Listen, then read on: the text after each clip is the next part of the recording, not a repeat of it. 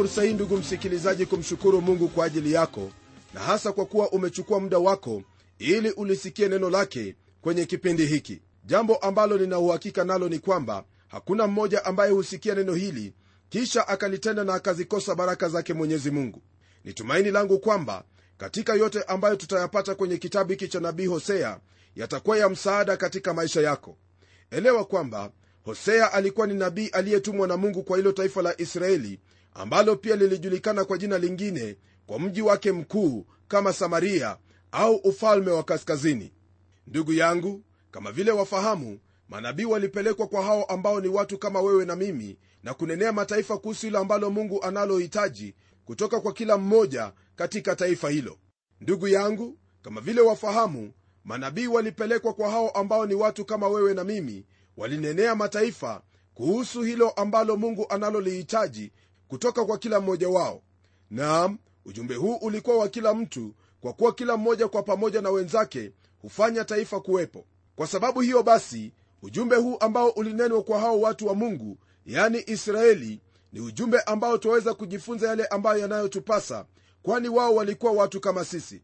Lile ambalo liliwapata ndilo ambalo laweza kutupata sisi katika maisha yetu iwapo hatutasikia huyo anenaye nasi kupitia kwenye neno lake yani biblia karibu basi tuendelee kuweka msingi wa kitabu hiki ili tuelewe jinsi ambavyo neno la mungu linavyotwambia mwanzo wa unabii wa hosea ni hadithi ya mtu ambaye hana sifa nzuri na mwenye jamii iliyovunjika. Hii hadithi ni lazima ilinganishwe na hali ya ndoa iliyotolewa na mungu na hali ya kuwa mwanamke.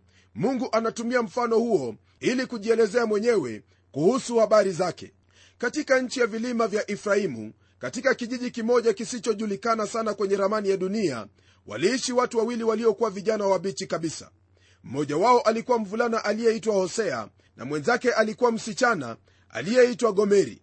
Hawa vijana wawili walipendana sana na wakachumbiana. Hadithi ya watu kuchumbiana na kuoana imeelezwa mara nyingi sana na wala haijamchokesha yoyote yule. Kwa sababu isiyoeleweka gomeri aliharibika tabia zake zikawa ni mbaya na akawa ni kahaba hosea alivunjika moyo sana na kuona aibu kubwa moyoni na hali ya kusononeka mno.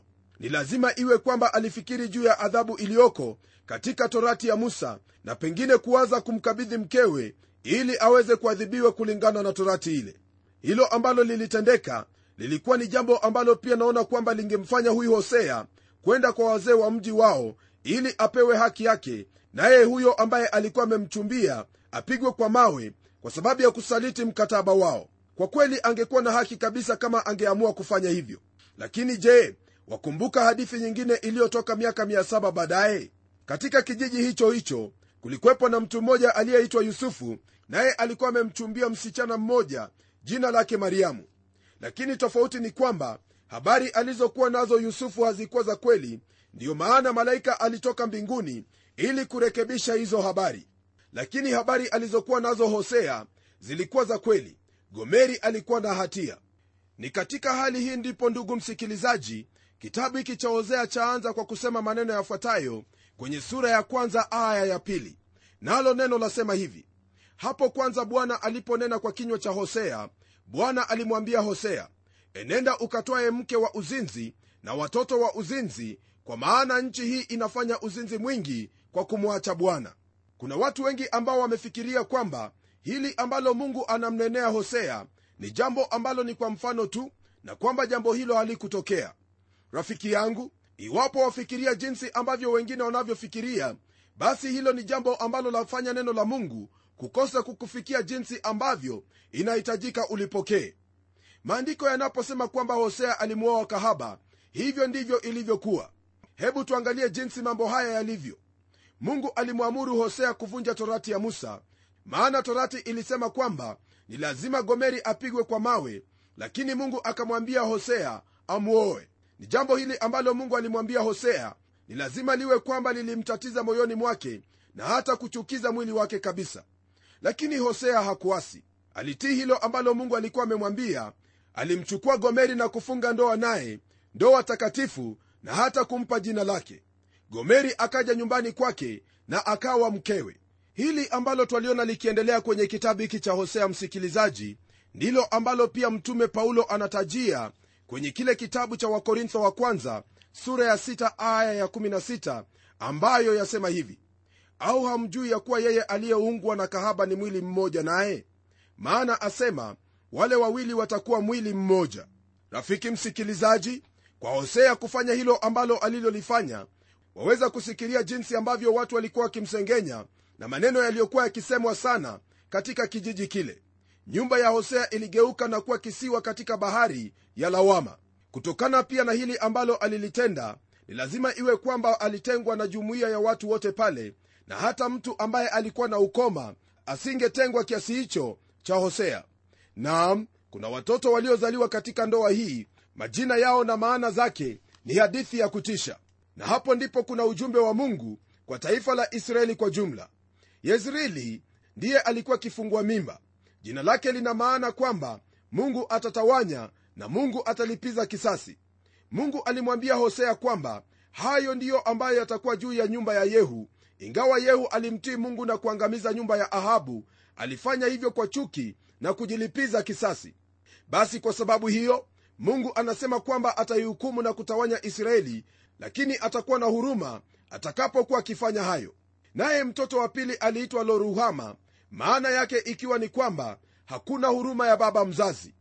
Si kwamba alikuwa mtoto asiye na wazazi bali kile ambacho ni kwamba hakumjua baba yake ni nani. Hili ni jambo la aibu sana lililotendeka katika nyumba ya hosea. Katika hali hiyo mungu anawaambia watu wa taifa la kaskazini waliokuwa wamemwacha na kuingia katika ibada za sanamu kwamba ninyi hamtajua huruma yangu kwa sababu mimi siyo baba yenu.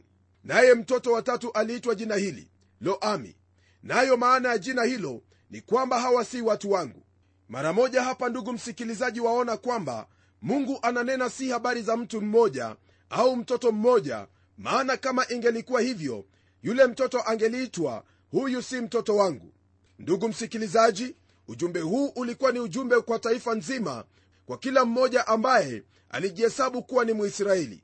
Pia jambo lingine ni kwamba ujumbe huu ulikuwa ni waajabu sana wakati wa hosea na pia katika siku zetu za leo nasikitika kwamba kuna vikundi vya wanathiolojia ambao wanafundisha kwamba kila mtu ni mtoto wa mungu. Lakini kulingana na neno lake mungu hivyo si ndivyo ilivyo. Maana mungu anawajua watoto wake ni kina nani watoto wake sio wale ambao wamezaliwa kutokana na mapenzi ya wanadamu bali watoto wake hufanyika kwa imani katika kristo yesu. Naye bwana wetu yesu kristo aliwaambia watu waliokuwa wakidai kwamba wao ni watoto wa ibrahimu hivi ninyi ni wa baba yenu shetani. Na hao ambao walisikia maneno yale hawakudai kwamba wao ni watoto wa mungu. La hasha! Kwa msingi huo basi ndugu msikilizaji mimi nami nina swali kwako hapa. Je wewe unashirikiana na jina hilo la loami au wewe ni mtoto wa mungu. Napenda kukuhakikishia kwamba unaweza kuwa mtoto wa mungu kwa imani katika yesu kristo. Hili ndilo ambalo neno la mungu latuambia kwenye kitabu cha injili ya yohana sura ya kwanza aya hiyo ya 12 na 13 ambayo yasema hivi. Bali wote waliompokea aliwapa uwezo wa kufanyika watoto wa mungu. Ndio wale waliaminilo jina lake. Waliozaliwa si kwa damu wala si kwa mapenzi ya mwili wala si kwa mapenzi ya mtu bali kwa mungu.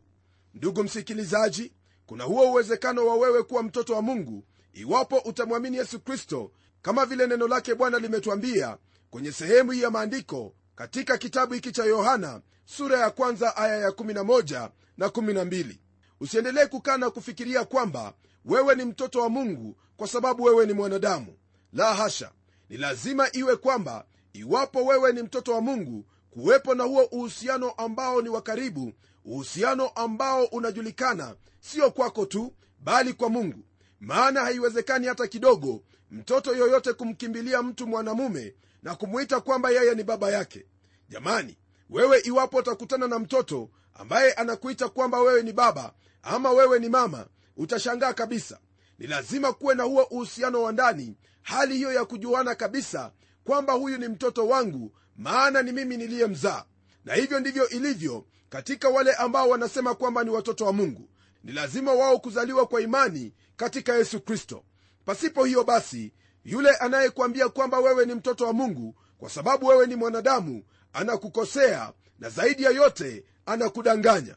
Geuka achana na mambo kama yale na umwangalie bwana yesu kristo umwamini bwana yesu kristo nawe utakuwa mwana wa mungu kulingana na neno lake mungu mungu atakujua nawe utaendelea kumjua kwa kuwa yesu kristo ndiye mpatanishi wetu na mungu. Tunapoendelea msikilizaji mambo haya ambayo yanahusu jamii yake hosea ni mambo ya kusikitisha sana na bado yanaendelea hata leo hii. Gomeri aliondoka nyumbani na kurudia kazi yake aliyokuwa akifanya ya kuwa kahaba. Naye aliendelea na kuwa kahaba wa kawaida tu. Utasamehewa kufikiri kwamba mungu alimwambia hosea kwamba amejaribu sana kumrekebisha gomeri lakini haikumsaidia basi amwache aende zake kabisa. Lakini haikuwa hivyo. Maana mungu alimwambia hosea aende kumchukua gomeri na kumrudisha nyumbani. Naye hosea akatii na akaenda kumtafuta. Lakini gomeri alikataa kurudi nyumbani. Ndipo hosea akatuma watoto waende kumsihi lakini hata hivyo alikataa kurudi na kama ilivyokuwa kawaida ya wanawake katika siku hizo alijiuza na kuwa mtumwa. Ndipo hosea akaenda na kumnunua ili amrudishe nyumbani. Jamani rafiki msikilizaji hapa kwa hakika tuna picha ambayo ni lazima tuipokee. Twaona picha hii ya mwokozi wetu. Alituumba sisi na tulikuwa watu wake. Lakini tunayo hatia ya kumwacha na kutoa upendo wetu mapenzi yetu na wakati wetu kwa vitu ambavyo ni vya humu duniani. Na tulipokuwa wenye dhambi alikuja hapa duniani na kutukomboa huku tukiwa katika hali ya uovu naye akatufanya tukawa watoto wake. Ndugu msikilizaji huu ni upendo mkuu sana upendo ambao hauwezi ukapatikana sehemu nyingine yoyote maana hakuna yeyote ambaye yuwaweza kutupenda kama vile kristo alivyotupenda. Lakini kwa habari za gomeri je baada ya kununuliwa alianza kuwa mwaminifu? Maandiko hayatuambii lakini tunamwona hosea akitoka kwenye jamii hiyo akiwa na moyo ambao umevunjika na aibu tele na kwenda mbele ya taifa hilo akiwa na moyo huo na kunena neno lake mungu. Hofu yake ilikuwa kuu na machozi yakimdondoka mashavuni mwake alihukumu taifa la israeli kwa kuambia kwamba wao si waaminifu kwa mungu maana kama vile yeye alivyokuwa akijisikia moyoni mwake kwamba mke wa pendo lake gomeri amemsaliti na kufanya yale ambayo yasiyompasa hivyo ndivyo ambavyo mungu alivyokuwa akijisikia moyoni mwake. Ndugu msikilizaji hili ni jambo ambalo twafaa kuliangalia ni jambo ambalo twafaa kulizingatia na kulitafakari viwavyo iwapo twaenenda jinsi ambavyo gomeri alikuwa akienenda au twaenenda jinsi ambavyo mungu anatuhitaji tuenende. Hosea alilihukumu taifa la israeli na kuwatangazia kuwa wao ni wenye hatia. Alisema kwamba dhambi zao zilikuwa nyeusi kabisa na kitu walichokuwa wanatarajia sio kingine bali ni hukumu na adhabu kutoka kwa mungu. Hawa watu walikuwa wanamjua mungu walikombolewa toka utumwani misri kwa nguvu za mungu na ndiposa mungu aliwaambia kwamba wameyaona yale ambayo aliwatendea kule misri na vile alivyowabeba juu ya mabawa ya tai na kuwaleta kwake mwenyewe. Hao ndugu msikilizaji ambao walitendewa mambo makuu kama hayo ndiyo walimwacha mungu na kutengeneza sanamu za ndama na hata wakati wa hosea hawakuwa wamejifunza kitu chochote kwa sababu wakati huo katika utawala wote wa wafalme wa kaskazini kulikwepo na sanamu za ndama wawili nao watu walikwenda pale na kutoa dhabihu na sadaka. Walimwacha mungu aliye hai na kuanza kuabudu sanamu tena. Kwa msingi huo basi ndugu msikilizaji waisraeli walikuwa wakifanya ukahaba wa kuabudu miungu mingine dhambi ambayo ni kuu kuliko zote duniani. Pengine wewe utasema hivi nilifikiri kutoamini ndiyo dhambi kuu kuliko zote. Naam ni kweli kwa sehemu na tofauti hapa ni kwamba hii ni dhambi ya kitendo siyo hali ya dhambi. Sisi sote kama wanadamu tumezaliwa na asili moja ambayo hali yake ya kawaida ni kumwasi mungu. Lakini mungu na apewe shukrani kwa sababu ya bwana wetu yesu kristo ambaye alikufa pale msalabani na kulipa deni ya dhambi zetu. Ili wewe pamoja nami tunapomwamini tuokoke na isitoshe rafiki msikilizaji neno lake mungu kwenye kitabu cha wakorintho wa pili sura ile ya tano aya hiyo ya 17 na 18 neno lake mungu lasema hivi kwa habari za wale ambao wamemwamini yesu kristo na kufanyika kuwa watoto wa mungu kwa imani katika yeye. Sikia neno lasemaje. Hata imekuwa mtu akiwa ndani ya kristo amekuwa kiumbe kipya. Ya kale yamepita tazama yamekuwa mapya. Lakini vyote pia vyatokana na mungu aliyetupatanisha sisi na nafsi yake kwa kristo naye alitupa huduma ya upatanisho. Kwa msingi wa hili ambalo nimelisoma katika kitabu hiki cha wakorintho ni wazi kwamba ndugu msikilizaji unapomwamini bwana yesu kristo maisha yako ni lazima yatabadilika maana hilo ndilo ambalo tumelishuhudia katika mataifa mengi katika kila kijiji na katika kila sehemu. Mwanadamu yeyote anayemgeukia bwana yesu kristo na kumwamini kwamba yeye ndiye mwokozi huyo hali yake au asili yake huwa inabadilika na inakuwa mpya. Maana yale ambayo alikuwa akiyatenda hata yatenda tena bali atatenda yale ambayo ni ya kumpendeza mungu. Ningelipenda kurudia swali hilo la kutokuamini. Maana kwa hakika kutokuamini ni dhambi mbaya sana na isiyo na dawa kwa sababu dawa ya pekee ni kumwamini bwana yesu kristo.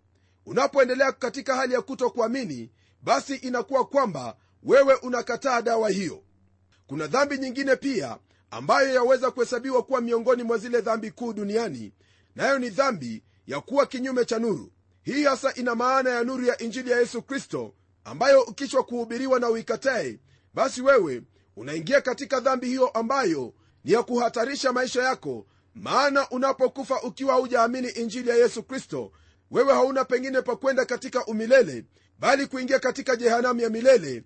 Maana hapo ndipo ambapo wale wote wamekataa nuru ya injili ya yesu kristo wataishia.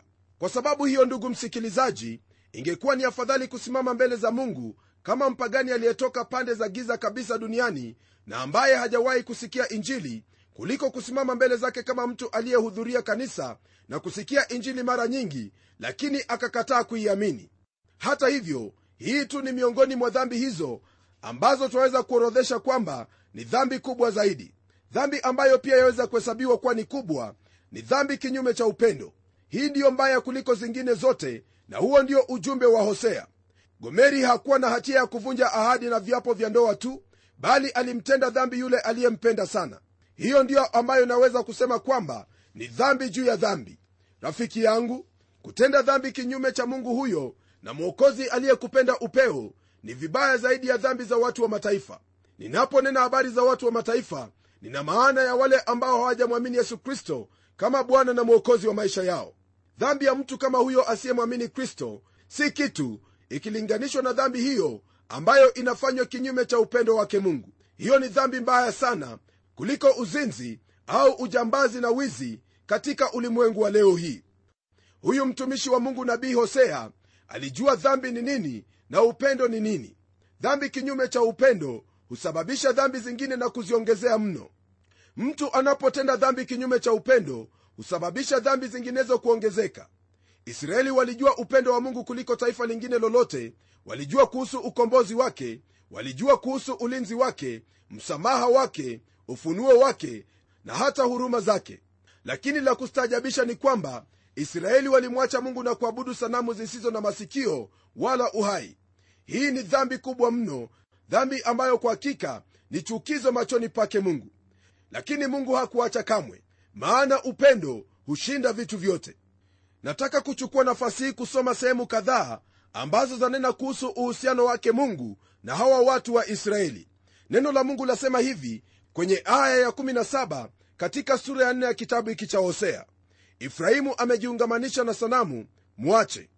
Naam mungu anawashtaki israeli kwa hatia ya dhambi ya uzinzi.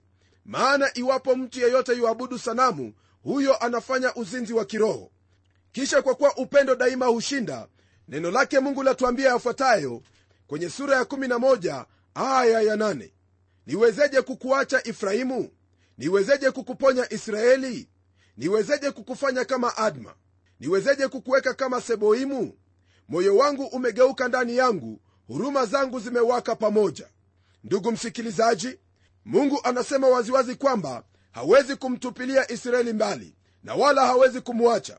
Aliwapenda israeli na ndiyo sababu iliyomfanya amtume hosea kumchukua gomeri mara kadhaa. Alimtaka hosea ajue kutoka ndani jinsi ambavyo alivyowapenda wale waisraeli mwisho kabisa ndugu msikilizaji twaona ushindi wa huo upendo kwenye sura ya 14 aya ya 8 ambayo yasema hivi. Efraimu atasema mimi nina nini tena na sanamu?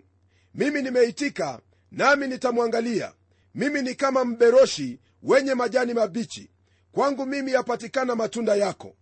Ndugu msikilizaji kuna siku hiyo ambayo yaja ambapo waisraeli wote watamrudia mungu.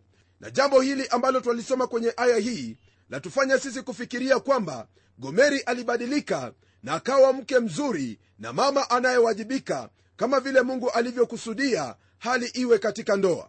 Hatuna uhakika juu ya jambo hili lakini tuna uhakika kwamba siku moja israeli watamrudia mungu kwa moyo wao wote. Ndugu msikilizaji haya yote ambayo tumeyaona siku hii ya leo ni mambo ambayo yanatuonyesha jinsi ambavyo mungu anavyowajali watu wake. Lakini kwa kuwa tumekuwa tukiweka msingi wa lile ambalo tutakuwa tukiendelea kujifunza kutoka kwalo naamini kwamba tayari utangulizi huo umekusimika viwavyo kusudi mafundisho haya yanapokufikia yatakuwa ya baraka sana maishani mwako nawe utabarikiwa sio sasa tu bali utabarikiwa hata milele. Kwa sababu hiyo basi sina lingine bali kukwambia kwamba hebu tuombe pamoja ili tumuulize mungu atusaidie kwa yale ambayo tunayoyatarajia. Na tuombe. Baba mfalme tena mungu uishie milele na kushukuru kwa ajili ya haya ambayo umetupa katika utangulizi wa mafundisho yanayotoka kwenye kitabu hiki cha hosea. Ni ombi langu kwamba katika yote ambayo bwana umetuonyesha mahali hapa tutayatilia mioyoni mwetu na zaidi ya yote tutajifunza na kuamua kuwa watiifu kama vile hosea alivyokuwa kuwa uaminifu kama vile ifrahimu atakavyobadilika na kuwa mwaminifu na kukurudia wewe kwa moyo wake wote. Ni ombi langu pia kwamba katika maisha ya ndugu yangu msikilizaji haya ambayo tumeyasoma yaweze kutendeka katika maisha yake maana bwana wewe watutaka sisi tuwe watu ambao twaweza kukuzalia matunda mema matunda ambayo yanakubariki.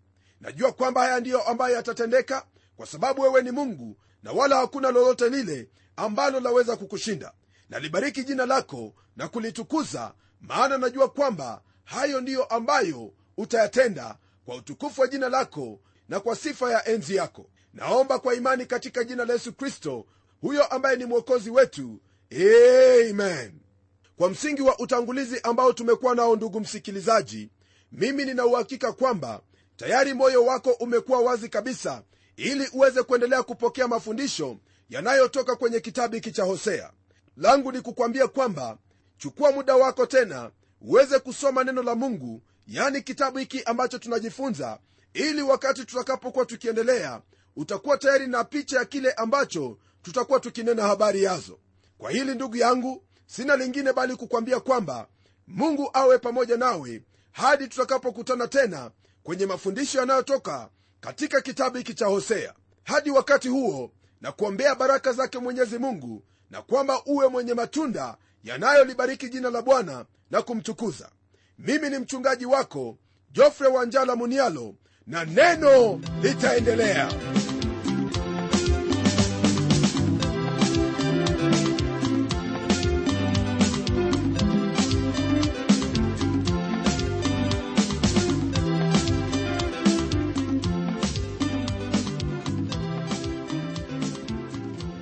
asante sana msikilizaji wangu kwa kuwa pamoja nasi. Na iwapo una swali au pendekezo tafadhali tuandikie barua ukitumia anwani ifuatayo. Andika kwa mtayarishi kipindi cha neno transworld radio. Sanduku la posta ni 21514 nairobi kenya. Pia waweza kutumia anwani yangu ya email ambayo ni pomodo at